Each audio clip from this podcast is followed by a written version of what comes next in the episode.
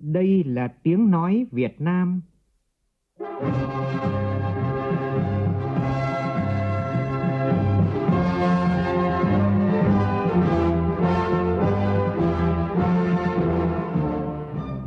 là tiếng nói Việt Nam, phát thanh từ Hà Nội, thủ đô nước Cộng hòa xã hội chủ nghĩa Việt Nam.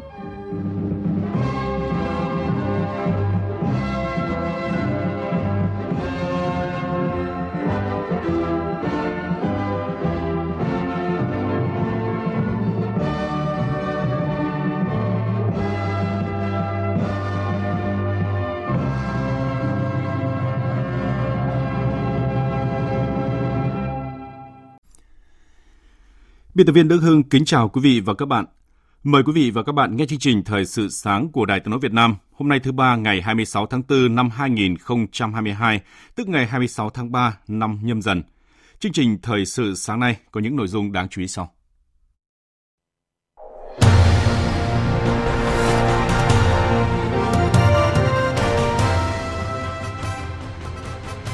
Tiếp tục phiên họp thứ 10, sáng nay Ủy ban Thường vụ Quốc hội cho ý kiến về đề án tiếp tục đổi mới nâng cao chất lượng hiệu quả kỳ họp Quốc hội và việc sửa đổi bổ sung nội quy kỳ họp Quốc hội. Chiều nay, Ủy ban Thường vụ Quốc hội sẽ bế mạc phiên họp. Đoàn công tác liên bộ hôm nay sẽ làm việc với cảng hàng không Tân Sơn Nhất để có giải pháp xử lý tình trạng ùn tắc ở khu vực làm thủ tục xuất nhập cảnh. Khởi tố bắt tạm giam giám đốc và 4 cán bộ của Trung tâm Kiểm soát Bệnh tật tỉnh Nam Định liên quan đến công ty cổ phần công nghệ Việt Á. Trong phần tin thế giới, Áo lên tiếng phản đối Ukraine gia nhập Liên minh châu EU. Trước khi đó, Thụy Điển và Phần Lan sẽ nộp đơn gia nhập NATO vào cuối tháng năm tới. Chương trình có bình luận nhan đề là cán bộ, đừng là quan cách mạng.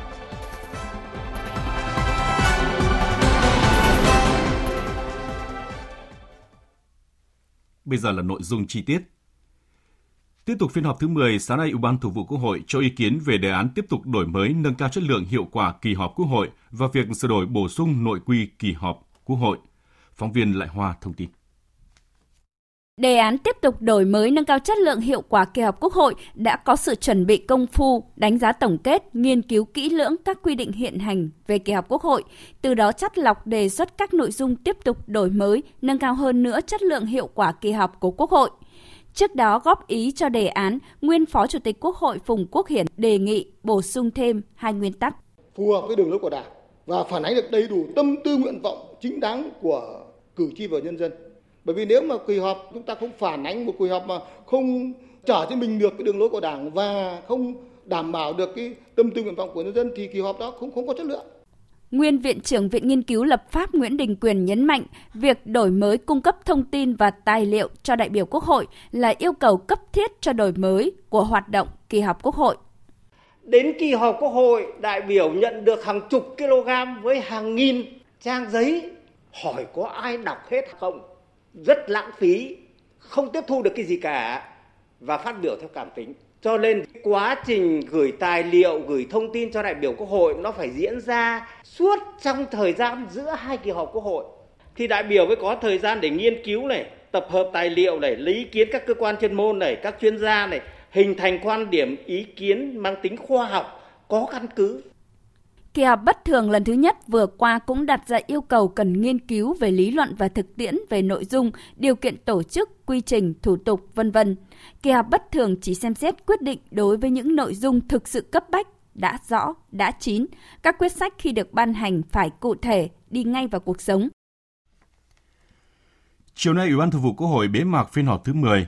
Trước khi Chủ tịch Quốc hội Vương Đình Huệ phát biểu bế mạc, Ủy ban Thường vụ Quốc hội họp kín cho ý kiến về báo cáo quyết toán ngân sách nhà nước năm 2020 và báo cáo tài chính nhà nước năm 2020.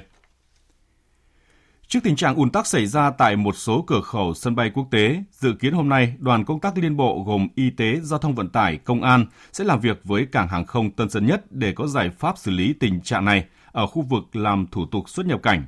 Trong trường hợp xảy ra ủn tắc do số chuyến bay quốc tế tăng, sẽ áp dụng giải pháp tạm thời là yêu cầu người nhập cảnh thực hiện khai báo y tế điện tử trong vòng 6 tiếng sau khi về nơi lưu trú cư trú. Trước đó, cuối giờ chiều qua, Phó Thủ tướng Vũ Đức Đam đã chủ trì cuộc họp với một số bộ ngành tháo gỡ bất cập về điều kiện nhập cảnh, khai báo y tế điện tử tại sân bay. Phóng viên Văn Hải phản ánh. Theo Thứ trưởng Bộ Giao thông Vận tải Lê Anh Tuấn, những ngày qua xuất hiện tình trạng ùn tắc tại khu vực xuất nhập cảnh ở một số sân bay quốc tế, điển hình là cửa khẩu quốc tế Tân Sơn Nhất. Nguyên nhân là nhiều hành khách đến Việt Nam mới thực hiện khai báo y tế. Trong cái khai báo y tế thì Bộ Thông cũng đã yêu cầu cục không hướng dẫn tất cả các hãng hàng không ờ, là phải cố gắng làm nào khai báo trên máy bay và ờ, triển khai trước khi nhập cảnh. Trong quá trình triển khai thì một số hãng hàng không nước ngoài người ta cũng làm tốt nhưng một số hãng người ta không thông tin được đầy đủ đặc biệt là đối với cả đối tượng người lớn tuổi người già thì người ta lúc túc nên khi nhập cảnh bắt đầu là họ vào họ khai thì cũng chậm nó mất thời gian.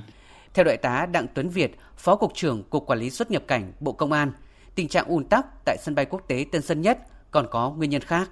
Cái khu vực kiểm dịch ờ, y tế ờ, thực ra là cái hành lang di chuyển của của cảng không của khách từ tàu bay vào làm khu vực quản lý xuất nhập cảnh.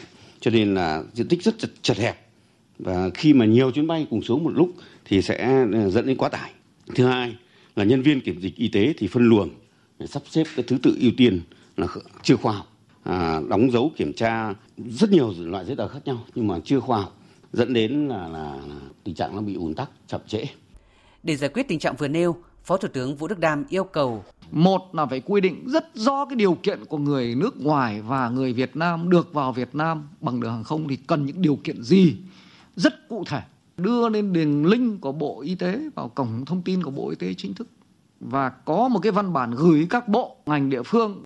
Thứ hai á, là tôi đề nghị là bây giờ chủ yếu là sân bay Tân Sơn Nhất yêu cầu Bộ Y tế Bộ Công an Bộ Giao là khẩn trương là cử người làm việc với sân bay Tân Sơn Nhất để xem mình tối ưu hóa đấy và đặc biệt là phải tăng cường cái khai báo y tế điện tử trước khi nhập cảnh. Sáng nay diễn ra hội nghị liên ngành khu vực ASEAN về thúc đẩy thực hiện lộ trình triển khai tuyên bố Hà Nội về thúc đẩy công tác xã hội hướng tới một cộng đồng ASEAN gắn kết và chủ động thích ứng. Hoạt động do Bộ Lao động Thương binh và Xã hội, cơ quan chủ trì xây dựng tuyên bố và lộ trình phối hợp với Quỹ Nhi đồng Liên Hợp Quốc tổ chức với sự tham gia của các thành viên trong khu vực theo hình thức trực tuyến. Phóng viên Hà Nam thông tin. Tại hội nghị cấp cao ASEAN lần thứ 38 và 39, các nhà lãnh đạo ASEAN đã ghi nhận lộ trình thực hiện tuyên bố Hà Nội về thúc đẩy công tác xã hội hướng tới một cộng đồng ASEAN gắn kết và chủ động thích ứng sau khi tuyên bố được cấp cao ASEAN thông qua vào năm 2021. Theo đó, trong khuôn khổ kế hoạch công tác của Hội nghị Hiệp hội Công tác Xã hội ASEAN giai đoạn 2021-2025, Bộ Lao động Thương binh và Xã hội với vai trò là cơ quan chủ trì xây dựng tuyên bố và lộ trình tổ chức hội nghị. Tham dự hội nghị, các đại biểu sẽ tập trung thảo luận các nội dung gồm tăng cường nhận thức và trách nhiệm của các bên liên quan về tuyên bố Hà Nội và thúc đẩy công tác xã hội cùng lộ trình thực hiện tuyên bố – thảo luận về vai trò của nhân viên công tác xã hội trong các lĩnh vực giáo dục, y tế và quản lý thiên tai, xây dựng các ý tưởng chính để xây dựng hướng dẫn về vai trò công tác xã hội trong các cơ quan chuyên ngành và tỷ lệ cán bộ công tác xã hội tại các quốc gia thành viên ASEAN. Đại hội đại biểu toàn quốc Hội Bảo trợ người khuyết tật và trẻ mồ côi Việt Nam lần thứ 6 nhiệm kỳ 2022-2027 sẽ chính thức khai mạc vào sáng nay tại Hà Nội – đây là sự kiện có ý nghĩa quan trọng đối với công tác hội ở Trung ương và 45 tổ chức thành viên. Tin của phóng viên Đài Tiếng Nói Việt Nam. Tham dự đại hội có 350 đại biểu chính thức được lựa chọn từ 47 tỉnh, thành phố, hội, hiệp thương với các cơ quan ở Trung ương, những cá nhân tiêu biểu. Đặc biệt có nhiều đại biểu là người khuyết tật hoặc trưởng thành từ trẻ mồ côi, nay là cán bộ hội, là doanh nghiệp hoặc những nhân tố tích cực trong hoạt động trợ giúp người khuyết tật, trẻ em mồ côi. Đại hội tổng kết 5 năm hoạt động nhiệm kỳ 2017-2022, đồng thời đề ra phương hướng hoạt động trong nhiệm kỳ tiếp theo. Trong khuôn khổ các hoạt động của đại hội sẽ diễn ra lễ kỷ niệm 30 năm ngày thành lập Hội Bảo trợ người khuyết tật và trẻ em mồ côi Việt Nam và chương trình giao lưu nghệ thuật Một trái tim, một thế giới lần thứ 17.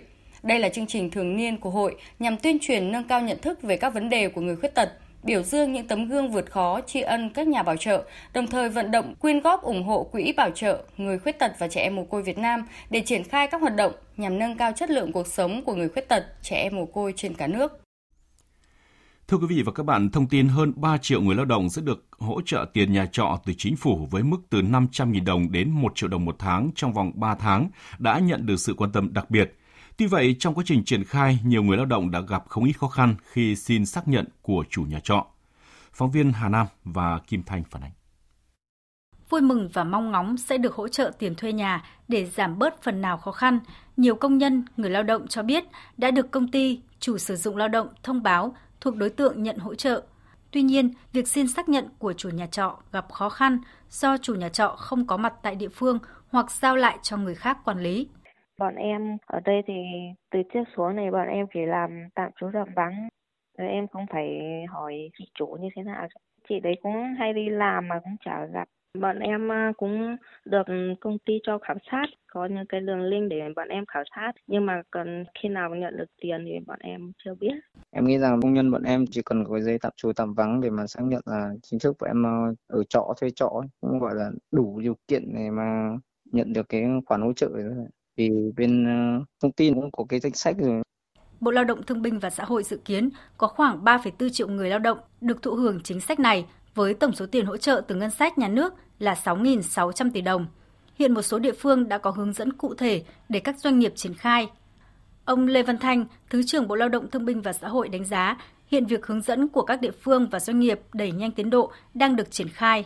Ông Lê Văn Thanh cũng cho biết trong quá trình triển khai thực hiện, nếu có những vấn đề phát sinh, vướng mắc, chưa phù hợp với thực hiện, Bộ Lao động Thương binh và Xã hội sẽ tiếp thu và điều chỉnh để chính sách sớm đến với người lao động. Trách nhiệm của các chính quyền địa phương rất là lớn, cho nên họ có thể xác minh được ngay những cái việc để thuê trọ thế nào để tạo điều kiện thuận lợi nhất cho người lao động. Và trong quá trình làm mà thấy có những gì phát sinh, có gì vướng mắc sẽ tiếp tục điều chỉnh cho nó phù hợp. Vì triển khai cho thực tiễn nó sẽ rất là phong phú cho nên chúng ta sẽ có những cái cách để chúng ta điều chỉnh phù hợp nhất. Bộ động thương minh xã hội cùng với các cái ngành có liên quan làm sao cho nó tốt nhất, nhanh nhất, đảm bảo quyền lợi của người lao động. Theo quyết định 08 của chính phủ, người lao động đang làm việc trong doanh nghiệp có thuê ở nhà trọ trong khoảng thời gian từ ngày 1 tháng 2 năm 2022 đến ngày 30 tháng 6 năm 2022 sẽ nhận mức 500.000 đồng một người một tháng với mức nhận hỗ trợ tiền thuê nhà là 1 triệu đồng một người một tháng dành cho người lao động quay trở lại thị trường và đảm bảo điều kiện có ở thuê, ở trọ trong khoảng thời gian từ ngày 1 tháng 4 năm 2022 đến ngày 30 tháng 6 năm 2022. Về công tác chuẩn bị giao thông cho kỳ nghỉ lễ 30 tháng 4 mùng 1 tháng 5, Trung tâm Quản lý Giao thông Công cộng Hà Nội cho biết từ ngày 30 tháng 4 đến ngày mùng 3 tháng 5, xe buýt mở bến lúc 5 giờ và đóng bến lúc 22 giờ 30 phút với hơn 15.600 lượt xe mỗi ngày. Riêng ngày mùng 1 tháng 5 đóng bến lúc 22 giờ với hơn 15.300 lượt xe hoạt động. Ngoài ra, tăng cường dự phòng 47 xe với 29 tuyến tương đương với 96 lượt xe. Hiện nay các đơn vị lữ hành lưu trú và các cơ sở kinh doanh du lịch tại tỉnh Đắk Lắk đã sẵn sàng những điều kiện tốt nhất để đón chào du khách dịp nghỉ lễ 30 tháng 4 và 1 tháng 5. Tin của Tuấn Anh, phóng viên Đài Tiếng nói Việt Nam thường trú tại khu vực Tây Nguyên. Đến thời điểm này, 225 cơ sở lưu trú khách sạn tại thành phố Buôn Ma Thuột, du khách đã đặt gần như kín phòng. Để du khách có một kỳ nghỉ lễ vui và an toàn, Đắk Lắk yêu cầu các đơn vị kinh doanh du lịch niêm yết công khai giá hàng hóa, dịch vụ và cam kết không để xảy ra tình trạng găm giữ phòng khách sạn, đẩy giá dịch vụ để kiếm lời bất chính. Bà Nguyễn Thụy Phương Hiếu, Phó Giám đốc Sở Văn hóa Thể thao và Du lịch tỉnh Đắk Lắk cho biết, trong suốt kỳ nghỉ, thanh tra ngành và thanh tra liên ngành sẽ tích cực tổ chức các đợt kiểm tra giám sát tại các điểm du lịch. Những trường hợp vi phạm gây ảnh hưởng tới quyền lợi của du khách sẽ bị xử lý. Các đơn vị thì cũng có cái sự chuẩn bị trong cái việc mà phục vụ khách, họ cũng à, nâng cấp cơ sở vật chất cũng như là à, làm mới cái sản phẩm. Còn sở thì cũng tổ chức tập huấn đào tạo cho đội ngũ nhân viên trong cái tình hình dịch để mà xử lý các tình huống. Tại thành phố Đà Nẵng cũng diễn ra nhiều chương trình nghệ thuật thể thao biển sôi động nhân dịp này. Chiều mai, Bảo tàng Mỹ thuật Đà Nẵng khai mạc triển lãm mỹ thuật chủ đề Hội tụ sắc màu kéo dài đến hết ngày 20 tháng 5. Ngày 28 tháng 4 cũng diễn ra các hoạt động như là lễ trao giải thưởng văn học nghệ thuật thành phố giai đoạn 2015-2020. Đặc biệt, trong ngày 30 tháng 4 tại thành phố Đà Nẵng diễn ra hàng loạt hoạt động văn hóa giải trí sôi nổi như là chương trình Vũ hội đường phố, ảo thuật đường phố, âm nhạc đường phố, hòa tấu nhạc cụ và hô hát bài tròi. Tại Cung Thể thao Tiên Sơn cũng diễn ra chương trình The Rap Show với sự tham gia của nhiều ca sĩ rapper nổi tiếng. Chiều qua, Cơ quan Cảnh sát điều tra Công an tỉnh Nam Định đã công bố các quyết định khởi tố vụ án hình sự, khởi tố bị can, lệnh bắt tạm giam đối với giám đốc và 4 cán bộ của Trung tâm Kiểm soát Bệnh tật tỉnh Nam Định về tội vi phạm quy định trong đấu thầu gây hậu quả nghiêm trọng và tội tham ô tài sản. Các quy định đã được Viện Kiểm sát Nhân dân tỉnh Nam Định phê chuẩn. Theo tài liệu của Công an tỉnh Nam Định, trong 2 năm 2020 và 2021, Trung tâm Kiểm soát Bệnh tật tỉnh Nam Định đã ký 5 hợp đồng mua sinh phẩm xét nghiệm sàng lọc SARS-CoV-2 của công ty cổ phần công nghệ Việt Á và đã thanh toán cho công ty này hơn 23 tỷ đồng. Các cá nhân đã nhận tiền hoa hồng 1 tỷ 250 triệu đồng từ công ty cổ phần công nghệ Việt Á.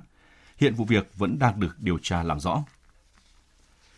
Đến 22 giờ 30 phút đêm qua, lực lượng chức năng tỉnh Đồng Nai và huyện Định Quán vẫn đang tiếp tục nỗ lực khống chế vụ cháy tại nhà máy sợi Vinatech Phú Cường, cụm công nghiệp Phú Cường. Lửa cháy đã lan rộng ra khoảng 4.000 m2, trong đó nhiều khu vực nhà xưởng bị sập. Theo thông tin ban đầu, khoảng 21 giờ cùng ngày, ngọn lửa bất ngờ bốc cháy bên trong nhà xưởng nhà máy sợi Vinatech Phú Cường, cụm công nghiệp Phú Cường, xã Phú Cường, huyện Định Quán. Sau đó lửa cháy dữ dội và lan rộng ra nhiều khu vực bên trong xưởng. Ngay sau khi nhận được tin báo, lãnh đạo huyện Định Quán đã huy động các lực lượng chức năng, phương tiện đến hiện trường tham gia dập lửa. Đồng thời phòng cảnh sát phòng cháy chữa cháy và cứu nạn cứu hộ, công an tỉnh Đồng Nai cũng đã điều động nhiều xe chữa cháy cùng hàng chục cán bộ chiến sĩ từ các huyện lân cận tham gia chữa cháy. Hiện các lực lượng chức năng của địa phương và tỉnh Đồng Nai vẫn đang nỗ lực khống chế ngọn lửa, không để cháy lan ra các khu vực lân cận.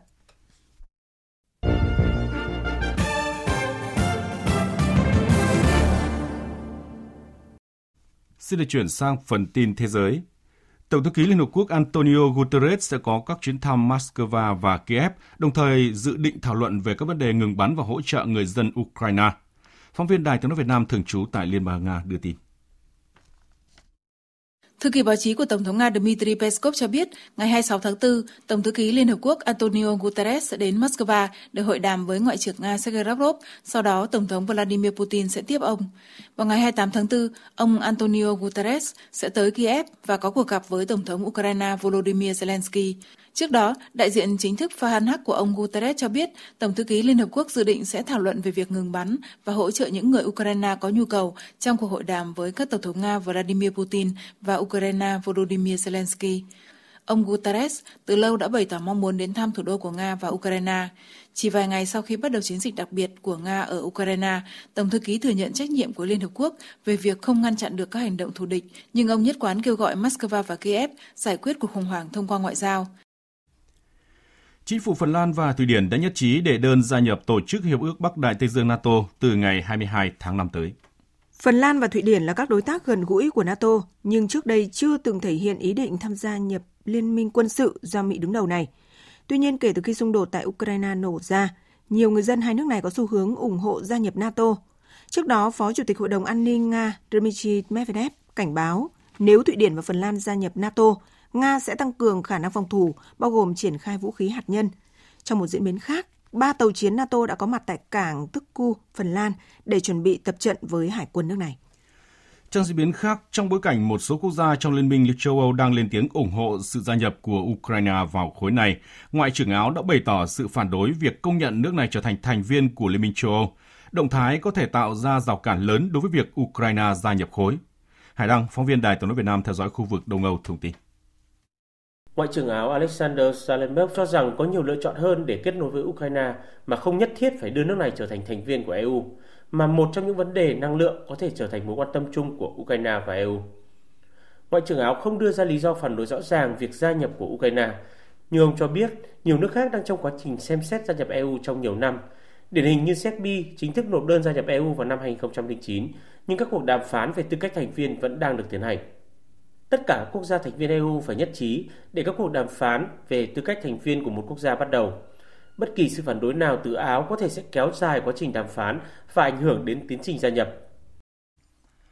Triều Tiên tối qua đã tổ chức duyệt binh nhân kỷ niệm 90 năm ngày thành lập quân đội cách mạng nhân dân Triều Tiên. Các hình ảnh vệ tinh trước đó cho thấy hàng nghìn binh sĩ đã được huy động cùng nhiều khí tài trong sự kiện có vẻ như là tập dượt trước lễ duyệt binh. Đây là lễ duyệt binh đầu tiên được tổ chức vào ngày kỷ niệm thành lập quân đội Triều Tiên kể từ khi ông Kim Jong-un trở thành lãnh đạo đất nước. Về dịch COVID-19, tính đến đêm qua theo giờ Việt Nam, trên thế giới có tổng cộng gần 510 triệu ca mắc. Tại Đông Nam Á, một số nước như là Singapore và Thái Lan bắt đầu nới lỏng quy định xét nghiệm COVID-19 đối với khách du lịch. Theo đó, từ hôm nay, du khách đến Singapore không còn phải thực hiện xét nghiệm COVID-19. Còn tại Thái Lan cũng dỡ bỏ cái yêu cầu xét nghiệm đối với những du khách đã tiêm vaccine phòng COVID-19 kể từ ngày 1 tháng 5 tới. Với Campuchia, chính phủ nước này đang xem xét gỡ bỏ quy định bắt buộc đeo khẩu trang nơi công cộng sau khi thấy tình hình dịch COVID-19 thuyên giảm. Phóng viên Đài tiếng nói Việt Nam thường trú tại Campuchia đưa tin. Theo Thủ tướng Hun Sen, trong các cuộc tụ tập đông người dịp Tết Chôn Chi Nam Thmay vừa qua, số người đeo khẩu trang không nhiều nhưng dịch COVID-19 đã không bùng phát.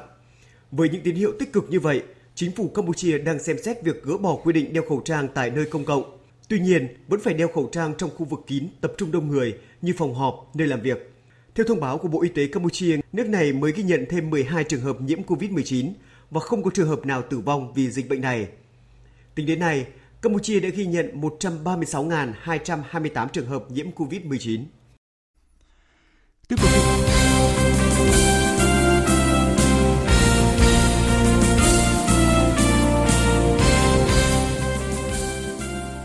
Tiếp tục chương trình thời sự sáng nay là thông tin thể thao đáng chú ý. Trong trận tái đấu tại bảng H AFC Champions League 2022, Hoàng Anh Gia Lai có được trận hòa một đều trước Jeonbuk Hàn Quốc. Với một điểm có được, Hoàng Anh Gia Lai đã có 2 điểm bằng điểm với Sydney FC nhưng xếp thứ ba do hơn đại diện Australia về chỉ số phụ. Trong khi đó, Jeonbuk đã mất ngôi đầu bảng H 8 điểm, kém Yokohama Marinos 1 điểm. Vòng 33 giải Ngoại hạng Anh, dạng sáng nay Leeds United đến làm khách trên sân của Crystal Palace và có được một điểm sau trận hòa không bàn thắng với đội chủ nhà. Với trận hòa này, thứ hạng hai đội vẫn không hề thay đổi trên bảng xếp hạng khi Crystal Palace sau 33 trận được 38 điểm vẫn đứng thứ 14, còn Leeds United được 34 điểm xếp thứ 16. Còn tại vòng 34 giải vô địch quốc gia Italia, Sassuolo đón tiếp đội khách Juventus và để thua với kết quả 1-2.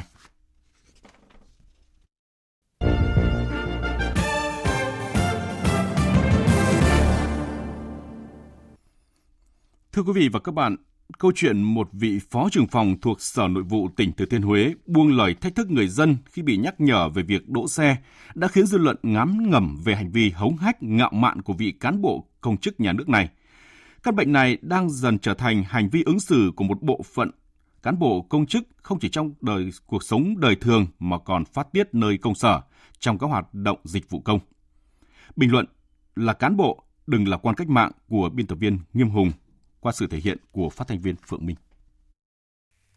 Cán bộ, công chức lẽ ra phải là tấm gương sáng về cư xử văn hóa, về đạo đức lối sống cho mọi người noi theo. Nhưng đáng tiếc, hiện nay vẫn còn không ít những cán bộ công chức nhà nước hống hách lợi dụng quyền lực được giao để dọa nạt người dân. Là công bộc của dân, nhưng họ lại tự coi mình như quan cách mạng, ỷ thế cậy quyền, hống hách, dọa nạt người dân và cũng từ sự suy thoái về tư tưởng chính trị, đạo đức lối sống như vậy, thì việc dẫn tới tự diễn biến, tự chuyển hóa chỉ là một bước ngắn, thậm chí rất ngắn và nguy hiểm khôn lường, như Tổng Bí thư Nguyễn Phú Trọng đã từng chỉ rõ. Việc cán bộ công chức cư xử nhã nhặn, hòa nhã với nhân dân, tôn trọng nhân dân, hết mình phục vụ nhân dân, đáng lý ra là điều đương nhiên, nhưng cũng chính bởi còn nhiều điều đáng trách nên đã phải được luật hóa. Hiến pháp của năm 2013, đạo luật gốc của đất nước là nền tảng để xây dựng các đạo luật khác cũng đã quy định cơ quan nhà nước, cán bộ, công chức, viên chức phải kiên quyết đấu tranh chống tham nhũng lãng phí và mọi biểu hiện quan liêu, hách dịch, cửa quyền. Luật cán bộ công chức cũng có một điều quy định về cán bộ công chức không được hách dịch cửa quyền, gây khó khăn phiền hà cho nhân dân khi thi hành công vụ. Quy định trong các đạo luật thôi chưa đủ, năm 2018, Thủ tướng Chính phủ cũng đã phải ban hành đề án thực hiện văn hóa công sở với những yêu cầu cụ thể về chuẩn mực giao tiếp, ứng xử của cán bộ công chức viên chức. Trong đó nêu rõ, khi tiếp xúc giải quyết công việc cho người dân, các cán bộ công chức cần thực hiện bốn xin, đó là xin chào, xin lỗi, xin cảm ơn và xin phép. Cùng với bốn luôn, đó là luôn mỉm cười, luôn nhẹ nhàng, luôn lắng nghe, luôn giúp đỡ. Rồi cùng với đó, ở cơ quan đơn vị nào cũng có nội quy tiếp công dân với những quy định như cán bộ công chức phải có thái độ đúng mực, tôn trọng công dân, lắng nghe nhân dân, được kẻ vẽ rất đẹp mắt, được treo ở những vị trí trang trọng. Quy định cụ thể là vậy, rõ ràng là vậy, nhưng thực tế thì sao? Đáng buồn là cùng với những chuyển biến rõ nét của đội ngũ cán bộ công chức trong ứng xử, giải quyết công việc với người dân, thì vẫn còn không ít cán bộ công chức cư xử với người dân bằng thái độ của một ông quan cách mạng. Một thói hư tật xấu dễ mắc của cán bộ công chức đã từng được Chủ tịch Hồ Chí Minh chỉ rõ trong thư gửi Ủy ban Nhân dân các kỳ tỉnh, huyện, làng ngày 17 tháng 10 năm 1945. Bác lên án các ông quan cách mạng, coi khinh nhân dân, cử tri lúc nào cũng vác mặt quan cách mạng lên mà không biết rằng thái độ kiêu ngạo đó sẽ làm mất đi lòng tin cậy của nhân dân, sẽ hại đến uy tín của chính phủ. Những cán bộ cư xử không đúng mực với người dân, cho dù ở nơi công sở hay trong cuộc sống đời thường, rất cần phải bị xử lý thật nghiêm khắc để đội ngũ cán bộ công chức luôn luôn là những tấm gương mẫu mực về phẩm chất đạo đức, về hành xử văn hóa, thật sự là những công bộc của dân, chứ đừng là những ông quan cách mạng, cậy thế, cậy quyền để hành dân. Quý vị và các bạn vừa nghe bình luận nhan đề là cán bộ đừng là quan cách mạng. Dự báo thời tiết Phía Tây Bắc Bộ ngày nắng nóng, có nơi nắng nóng gai gắt, chiều tối và đêm có mưa rào và rông vài nơi. Nhiệt độ từ 25 đến 37 độ, có nơi trên 38 độ. Phía Đông Bắc Bộ ngày nắng, có nơi nắng nóng, chiều tối và đêm có mưa rào và rông vài nơi. Nhiệt độ từ 25 đến 35 độ, có nơi trên 35 độ.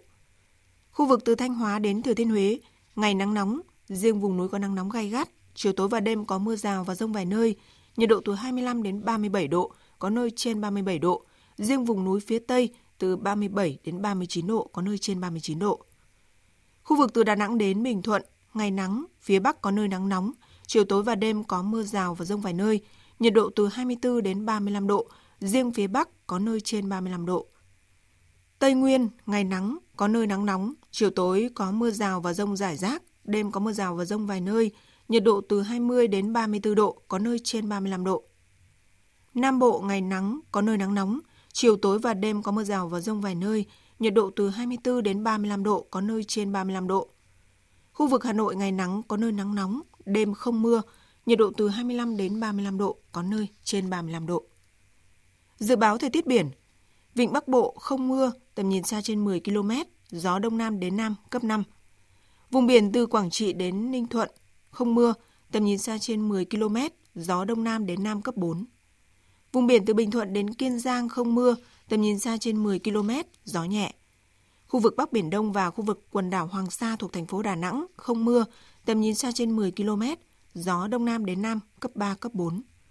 Khu vực giữa Biển Đông, phía Đông có mưa rào vài nơi, tầm nhìn xa trên 10 km, gió Đông đến Đông Nam cấp 3, cấp 4. Khu vực Nam Biển Đông và Vịnh Thái Lan có mưa rào và rông vài nơi, tầm nhìn xa trên 10 km, gió nhẹ. Khu vực quần đảo Trường Sa thuộc tỉnh Khánh Hòa không mưa, tầm nhìn xa trên 10 km, gió nhẹ. Trước khi kết thúc chương trình thời sự sáng nay, chúng tôi xin tóm lược một số tin chính vừa phát.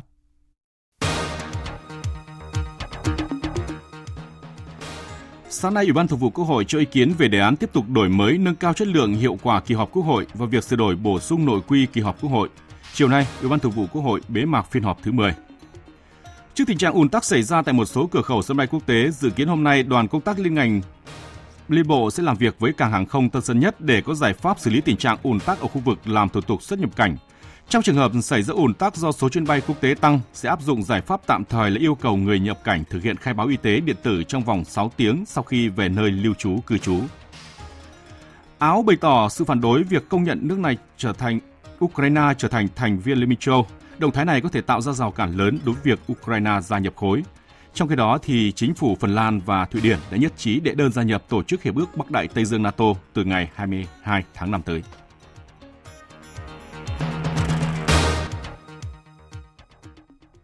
Tới đây chúng tôi cũng xin kết thúc chương trình Thời sự sáng nay. Chương trình do biên tập viên Đức Hưng biên soạn và thực hiện với sự tham gia của phát thanh viên Quỳnh Anh và kỹ thuật viên Thu Hiền, chịu trách nhiệm nội dung Lê Hằng. Cảm ơn quý vị và các bạn đã để tâm lắng nghe.